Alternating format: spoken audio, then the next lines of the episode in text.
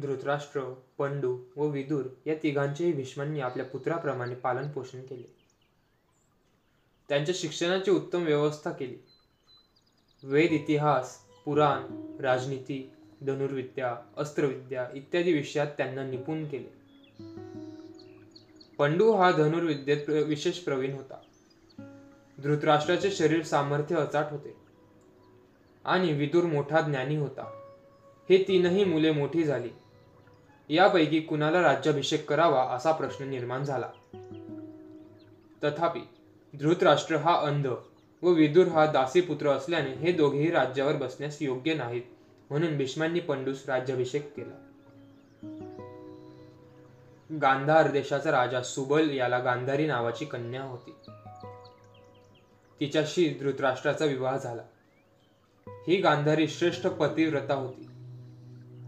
आपला पती जन्मांध आहे हे समजताच जे दृष्टी सुख आपल्या पतीला मिळत नाही ते सुख आपणही भोगावयाचे नाही असा निश्चय करून गांधारीने मरेपर्यंत आपले डोळे वस्त्राच्या पट्टीने बांधून ठेवले.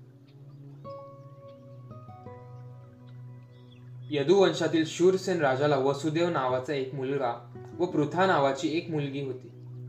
ही मुलगी सूरसेनाने आपला आतेभाऊ कुंती भोज यास दत्तक म्हणून दिली.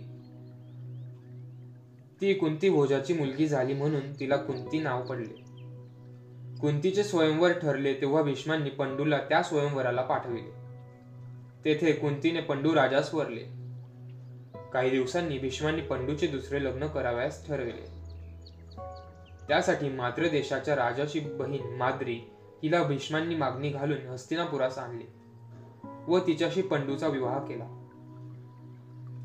यानंतर भीष्मांनी विदुराचे लग्न केले.